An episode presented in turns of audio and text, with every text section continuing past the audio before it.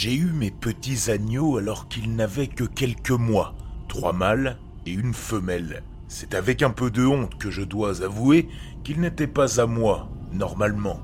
Je les avais volés lors de vacances que je passais dans le sud, très loin de chez moi donc. Heureusement que j'étais venu avec la caravane, sinon il aurait été difficile de les ramener à la maison. Il fait très froid là où j'habite. Alors, j'avais peur qu'ils ne succombent rapidement à cause du climat régional qui monte rarement au-dessus de 15 degrés. Je les ai donc installés dans la grange dans laquelle j'avais préalablement préparé un bel enclos. Au début, je leur donnais le biberon, qu'ils étaient adorables à téter comme des affamés. Mais ça grandit vite, ces petites bêtes. Trop à mon goût. C'est lors de la quatrième année que l'un des mâles est tombé malade. J'ai tout tenté pour le sauver, mais j'ai dû me rendre à l'évidence. Le pauvre était condamné. Je l'ai donc conduit dans la cour, puis je l'ai attaché solidement. Et finalement, j'ai écrasé une grosse pierre sur son crâne. Il a remué pendant quelques instants avant de pousser son dernier souffle. Comme j'ai horreur du gâchis, je l'ai fait rôtir pour tuer l'infection bactérienne et je l'ai mangé. Il était très savoureux, mais ça m'a quand même fait de la peine. Je crois me souvenir que j'ai versé une petite larme.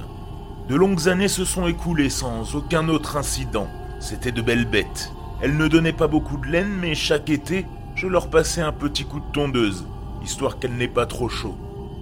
Je dois dire que j'étais heureux durant cette période, mais le bonheur ne dure jamais éternellement, n'est-ce pas?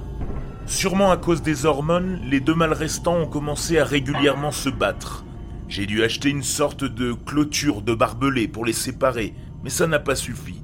Un matin, je suis entré dans la grange, et une odeur métallique m'a immédiatement agressé les narines.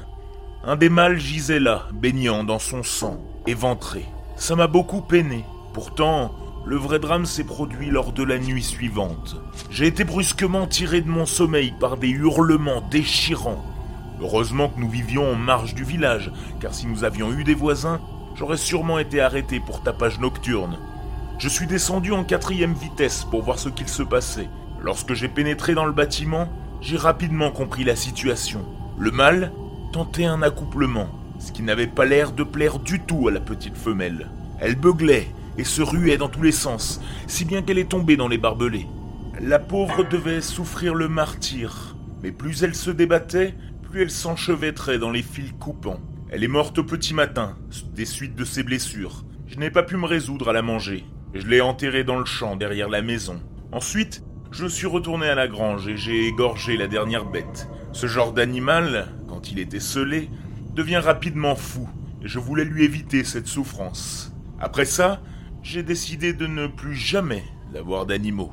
Ce que vous venez d'écouter, ce sont les aveux d'Antoine Combe-Sardin, révélés avec une autorisation des autorités à deux jeunes scénaristes dans le cadre de son biopic intitulé Le Berger, actuellement en pré-production. L'homme purge actuellement une peine de réclusion criminelle à vie après avoir été reconnu coupable d'enlèvement, séquestration et multiples homicides à la suite de la découverte du corps de Lisa Meyron, jeune fille de 14 ans, disparue depuis l'âge de 17 mois, retrouvée en bordure de la propriété du dit condamné. Bien que l'un d'eux ait probablement été dévoré, selon les dires du kidnappeur, les corps de Michael Lettel, Thomas Michon et de Marius Vasilek n'ont pour l'heure pas été retrouvés.